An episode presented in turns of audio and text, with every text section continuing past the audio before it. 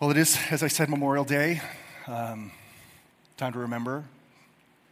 And I've reflected on the whole remembering thing and, and, um, and how important it is for us to call to mind in the present what has happened in the past and how important it is in the Bible.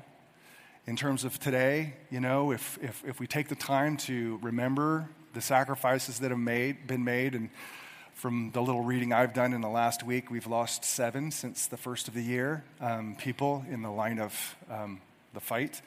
Um, to call forward the past sacrifices for the sake of gratitude, uh, for the sake of remembering how costly our freedoms are. It's, um, remembrance is so important because it brings to the present the, the, sacrifices of the past. And one of the things we've done as a family, I might have shared this in years past, but um, we haven't done it every year, but we'll, we'll take our kids over to the, um, the graveyard and take flowers and just look at the graves and see which ones um, probably died in battle because of the math, and you can see which ones served. And uh, it's just a very sobering way to remember how, how important um, our freedoms are and the preservation and protection of them. And that, that, that, that, that, that whole importance of remembering is, is true in the scripture too. Um, I can't tell you how many times the Old and New Testament tell us to remember, you know, to call into the present what God's done into the past, what it, to call into the present what God's um, spoken in the past, for the sake of renewal. That is, remembering brings a sense of renewed faith. It, it, reminds us of all that God is, of, of how He's acted, how powerful He is, how big He is, how gracious He is. That's, that is remembering brings renewal. And the opposite is also true, and that is when we forget. When we forget who God is, what He's done, when we fail to bring into the present what He's done in the past, well, then, then it, it brings faithlessness and it brings fear and it brings a sense of failure that, that's what happens when we forget. It, it leads us to faithlessness, to fear, and ultimately to failure. That's how important it is to remember. And we come to, a, to an event or a string of events that are at the heart of the entire Old Testament, to which the psalmists and the prophets would look back and say, Remember, don't ever forget this event. For the sake of bringing into the present who God is in the past and how he's acted because it is a, a big God moment in history, is how I think of it, a big God moment in history. It's a, it's a, a self revelation of his character. And there's, you know, as I think of it, there's two primary ways that you can get to know somebody, be that God or, or another person. It's, it's, it's what they say or what they do.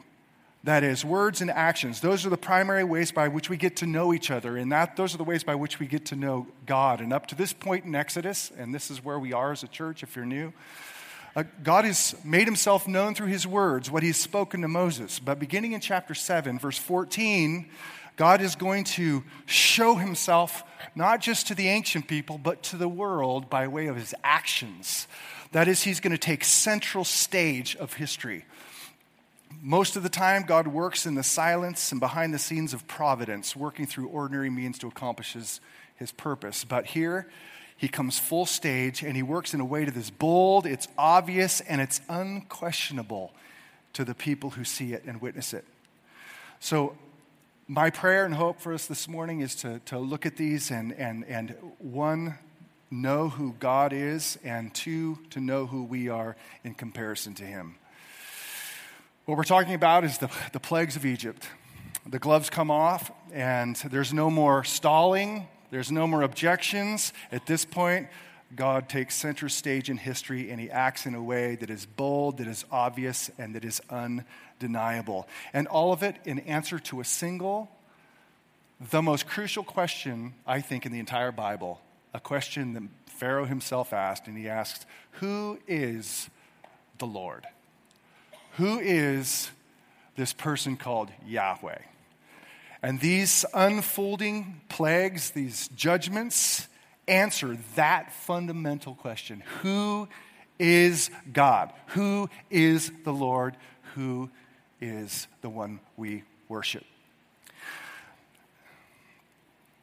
To let you know how we're going to proceed, I'm, I want to look at actually nine of these at, at a time, which means we're going to cram them together. Um, and trust me, it's not going to take two hours to do it. okay? I promise it won't be long. But what I want to do is I want to read the first one in its entirety. Uh, you'll notice if you reread, they, all kind of take the same basic format. Yahweh or the Lord tells Moses and Aaron what to do and what to say.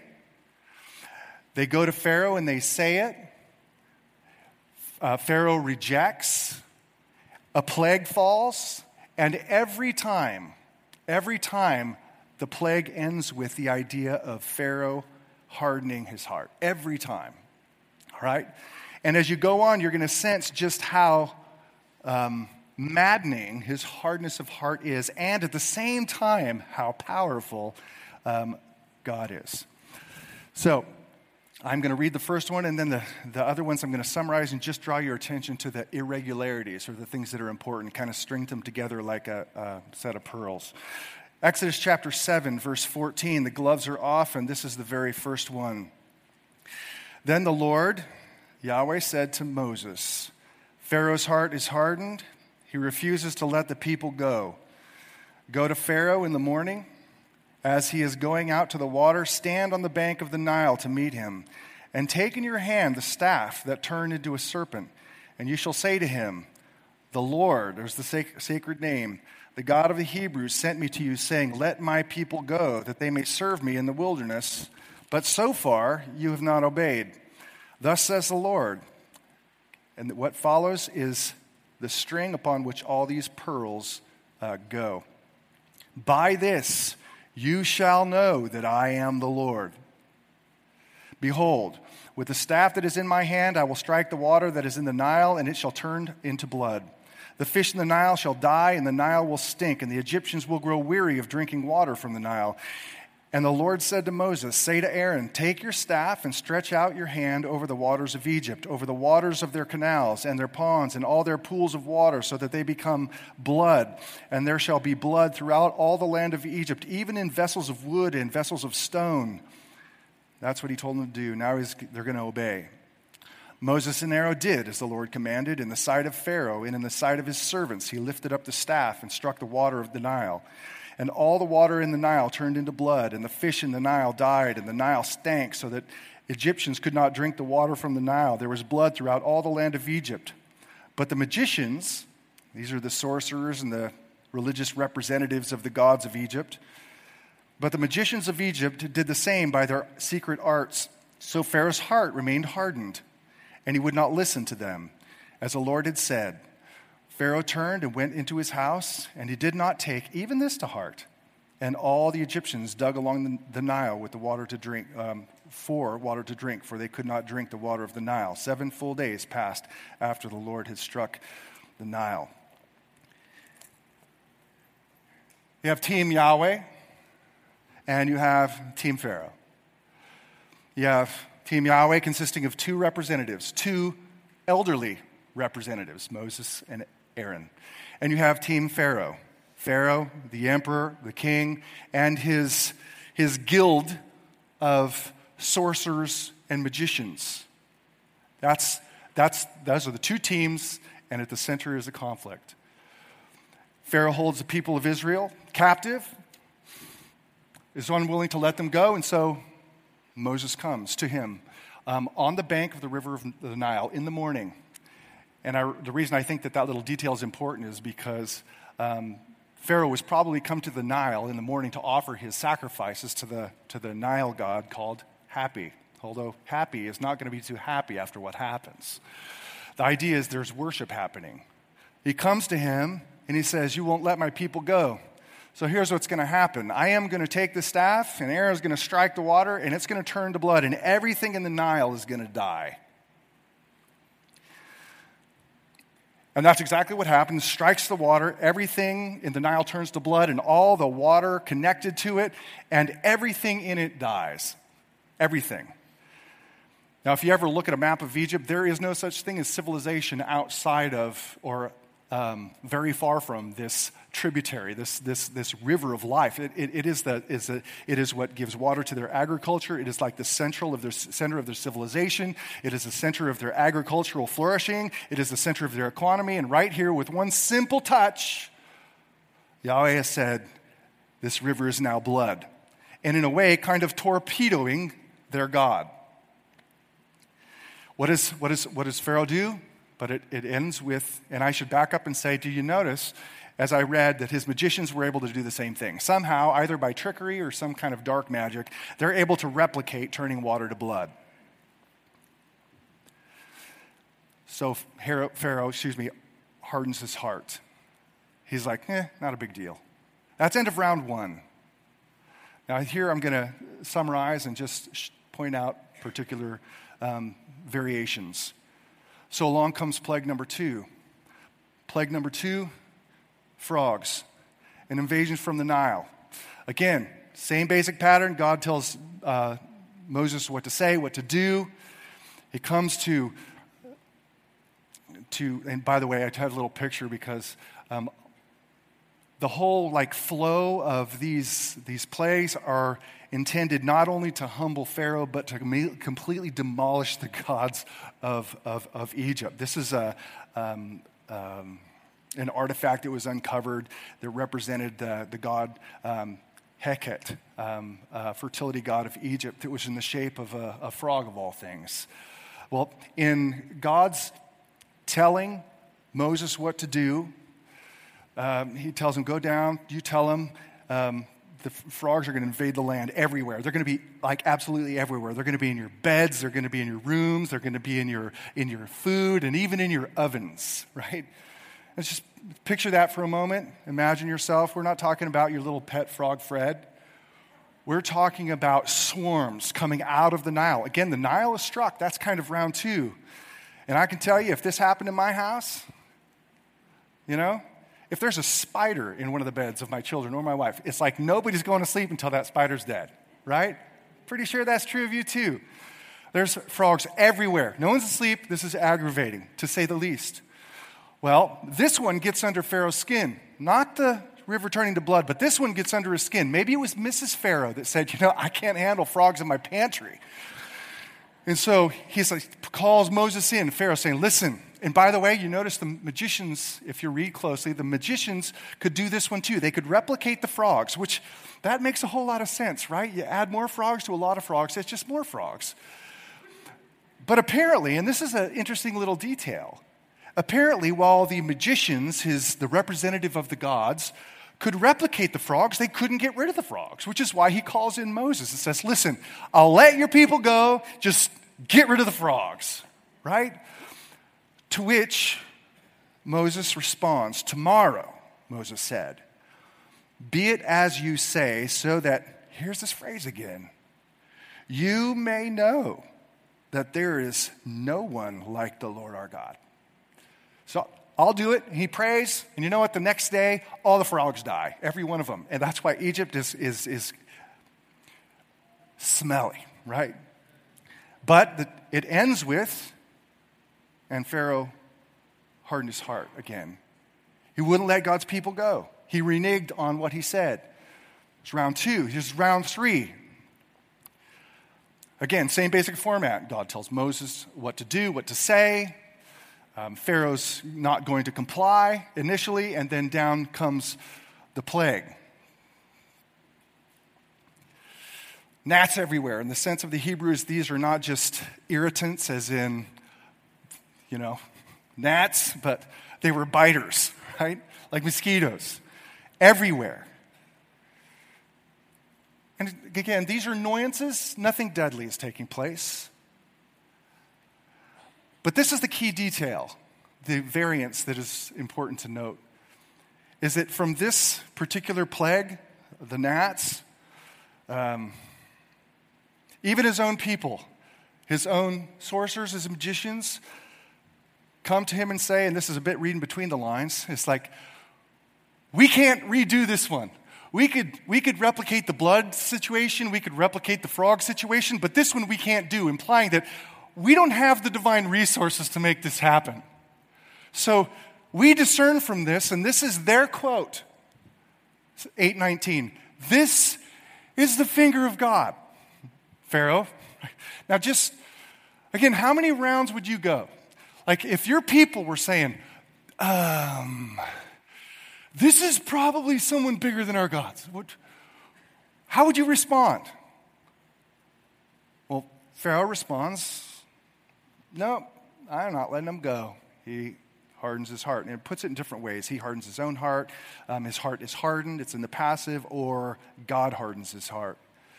Which leads us to round four.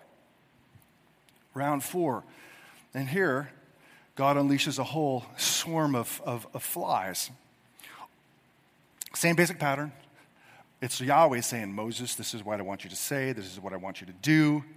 He goes to Pharaoh, and Pharaoh, of course, initially rejects, and then the plague falls.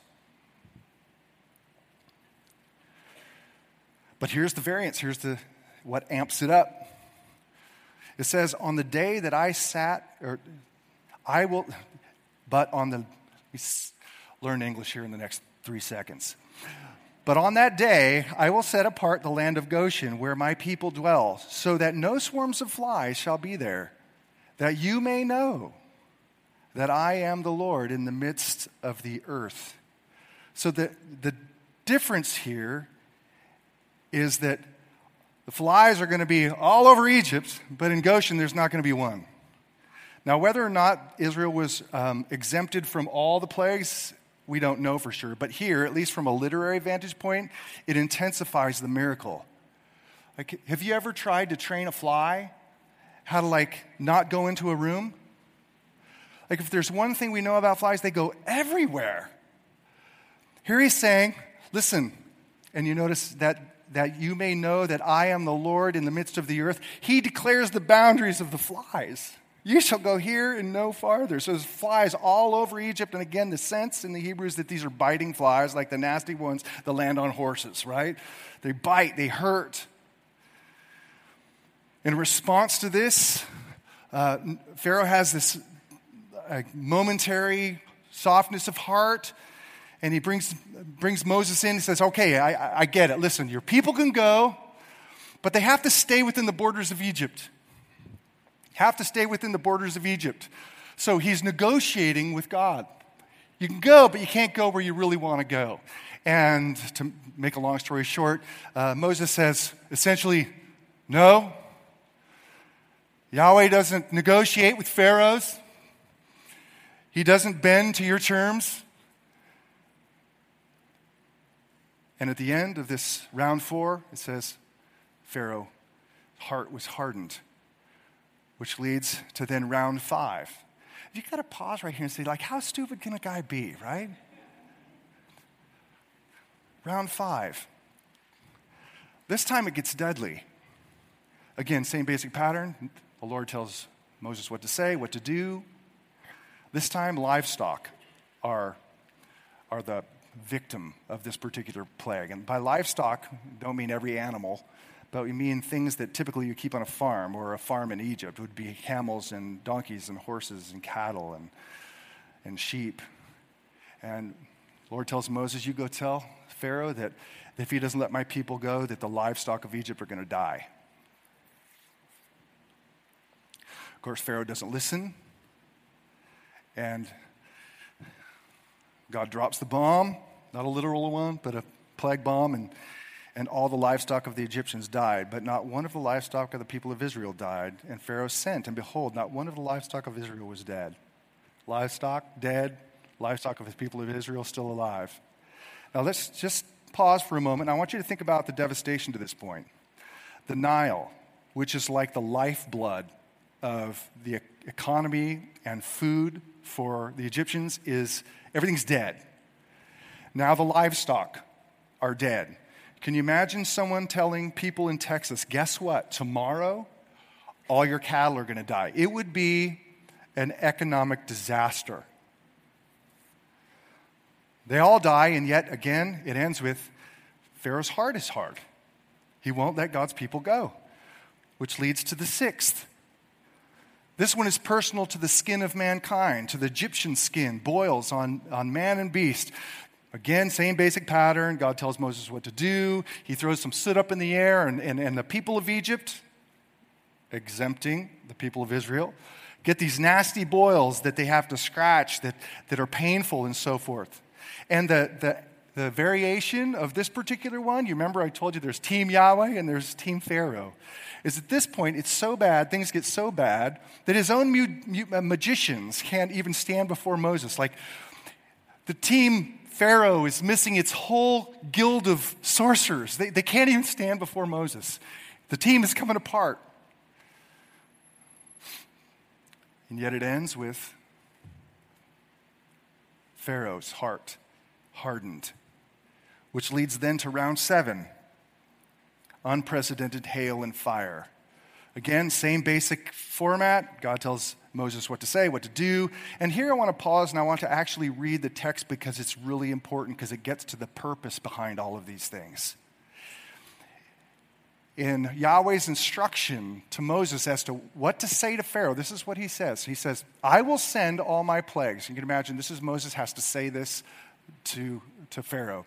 I will send all my plagues on you yourself and on your servants and your people so that you may know that there is none like me in all the earth. That you may know.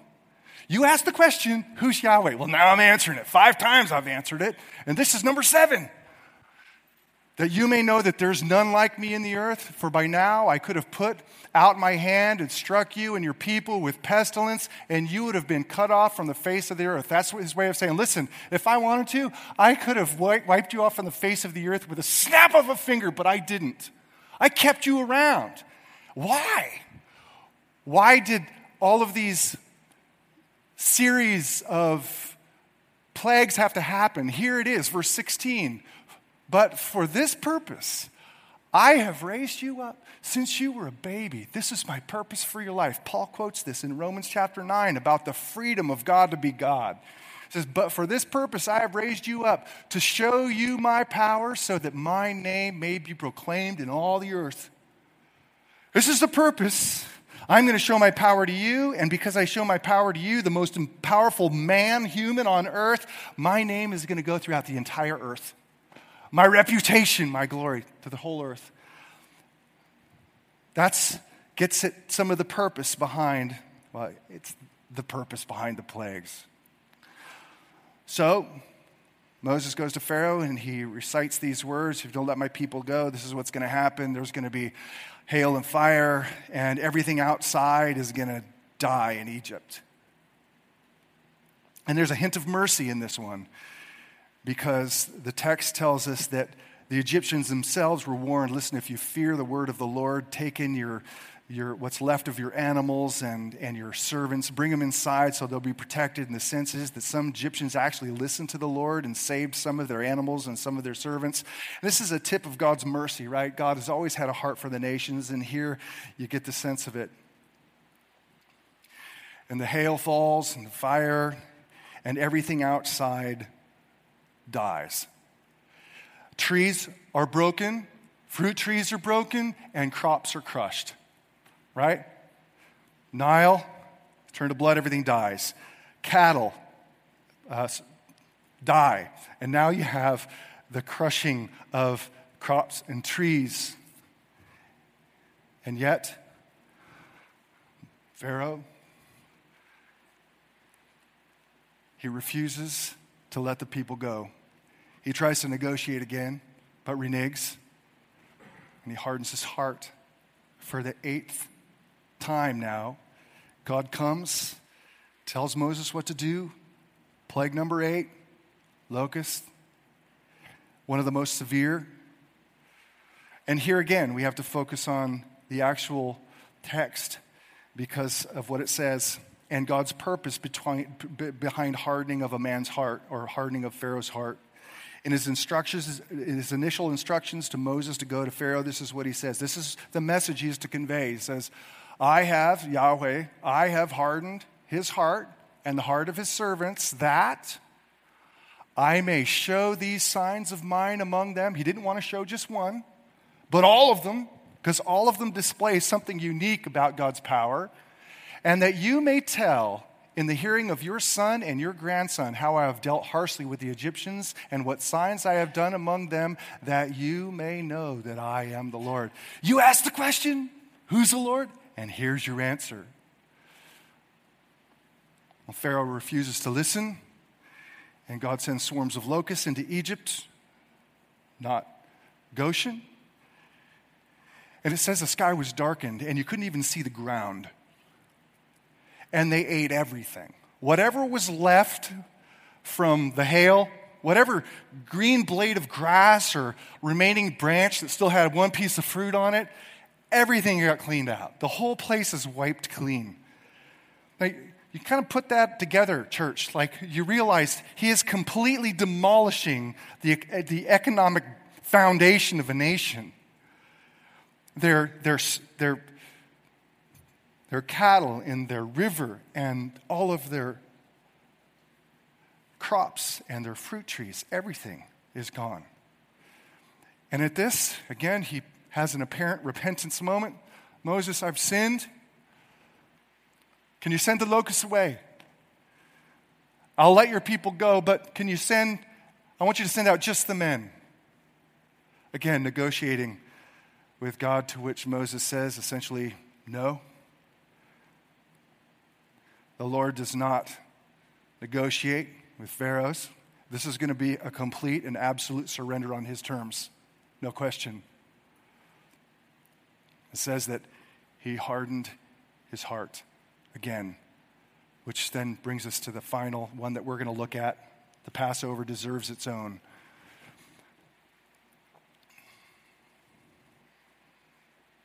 Oh, you know, I, actually, that part's really cool. I, I left it out. At this point, when everything's gone, right? his own servants in verse, verse 7 of chapter 10. It's, it's like his own people are saying, Will you just let him go? That they may serve the Lord their God. Do you not understand yet understand that Egypt is ruined? His own people are saying, It's ruined, it's over, game over, can't you see it? Right? His own people are telling him that. You would think you would get it together. Again, again all of this kind of moves forward to, to show you just how how uh, completely insane he becomes because of the hardness of his own heart. And then comes the final one we're going to look at is the darkness you can feel. Darkness. The primary god of the Egyptians was Ra, the god of sun, the god of light. The scenario is essentially the same because God's people, or excuse me, Pharaoh won't let his people go. Says, I am going to send three days of darkness, utter darkness, like pitch black. You're not going to be able to see a glow on the edge of the horizon. You're not going to be able to see anything stars in the sky, a moon, nothing. It's going to be pitch black. You won't be able to see fingers in front of your face. Again, this is kind of a torpedo. Where's the God Ra when you need light? And in Israel, the land of Goshen, excuse me, there's going to be light, light right next to darkness. And yet, at the end of this, again, Pharaoh hardens his heart. And that's, that's, that's really where, where, where we leave him. Nine rounds and one round to go. God has shown himself to be powerful in every area. So, so what is the, like the cumulative effect of all nine of these? What is it supposed to teach us? What are we supposed to, to remember? To come back to the beginning. What are we supposed to remember? Two things. And I believe these are right on point with what I've emphasized through the the various plagues. One, this is the application part, what we're supposed to believe and take from it. These plagues teach us that the glory of God's name is his ultimate goal. The glory of God's name, his reputation going out, the declaration of his greatness and his power is in these plagues his primary objective. We've heard it over and over again um, that you may know that I am the Lord, that you may know that I am Yahweh, that you may know that there is none like me in all the earth. Right?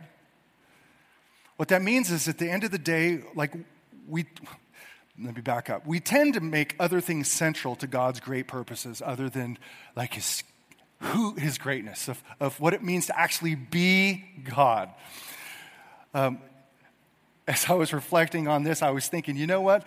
a modern day environmentalist would have a real hard time with these plagues. And, and let me just clarify Christians should be people who care deeply about the environment because it's God's environment. He created it, He, he made us stewards of it. So understand the, the, the, like the, the manner in which I'm speaking. But people who make the environment the ultimate thing in this world would have a real hard time with the fact that God destroys flocks and horses and cows. He destroys all the fish of the rivers, and He destroys human life. He even allows his people to linger in slavery a bit longer when he could have liberated them quickly after one, one fell swoop. But he doesn't. Why, why, why this elongation of, of these, these plagues that hurt so many things? Well, God wants to display the power of his name in all of these ways.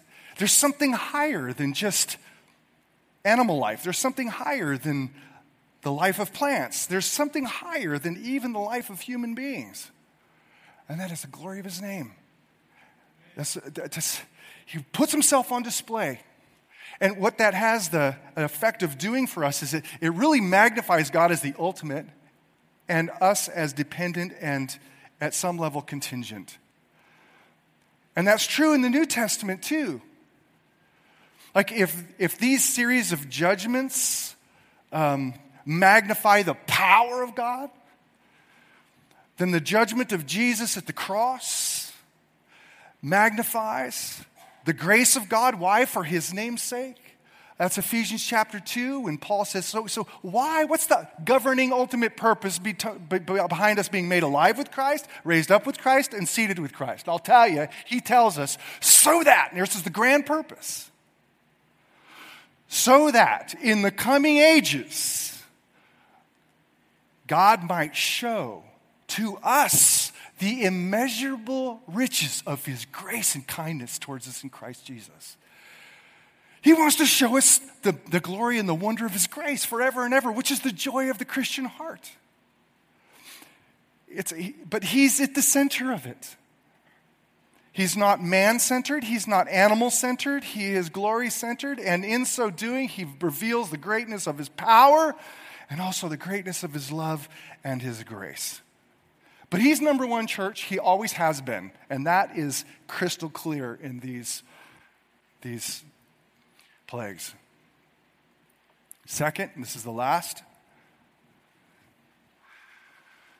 is these plagues teach us that God exercises supreme authority over every sphere of creation. I failed to mention that um, in plague seven and nine, that God told Moses, You stretch out your hand to the heavens, and a storm will come. And you stretch out your hand to the heavens, and I'll shut off the lights. So you have God telling Moses, Stretch out your hand over the waters, and what happens? It turns to blood, and everything dies. You strike the dirt, which is what he did with the gnats, and up comes the, the, gnats. And you stretch out your hand toward the heavens, I'll turn off the lights and I'll bring a storm. Here you have the waters the earth, and the heavens, which sums up all of existence. In other words, God controls and commands all of it. He basically unravels, undoes, and uh, implodes the entire Egyptian religious system at this moment. I'm sorry, but the Nile is mine. The insects they are mine. The frogs are mine. The cattle are mine. The storms are mine. The light in the darkness is mine. There is no place where I do not exercise immediate and direct jurisdiction. Even your own heart, Pharaoh, which is part of the reason why I think it says, that God hardened his heart. There is no place on planet Earth that God does not govern. No place. And that is not, church, that is not like, that is not ivory tower truth. That is bedrock truth. That is, that, that's, a, that, that's a foundation upon we as Christians have to stand every day. That is bedrock truth that we have to remember every day. That there is no place where he does not exercise jurisdiction, be that political, be that in the, the, the, the, womb where a child is being formed, be that in a backbone that is fused and unfused together, be that romantic relationships or fertility. The fact of the matter is, God stands over and is involved in all of these things, bar none. And why is it important to remember that? Because we so easily forget. You know, my father was here at Mother's Day and he said, Danny, you know, a lot of my elderly friends, Christians, they are freaking out about what's happening in our country. freaking out. I get it. There's a difference between being concerned and mourning versus being freaked out.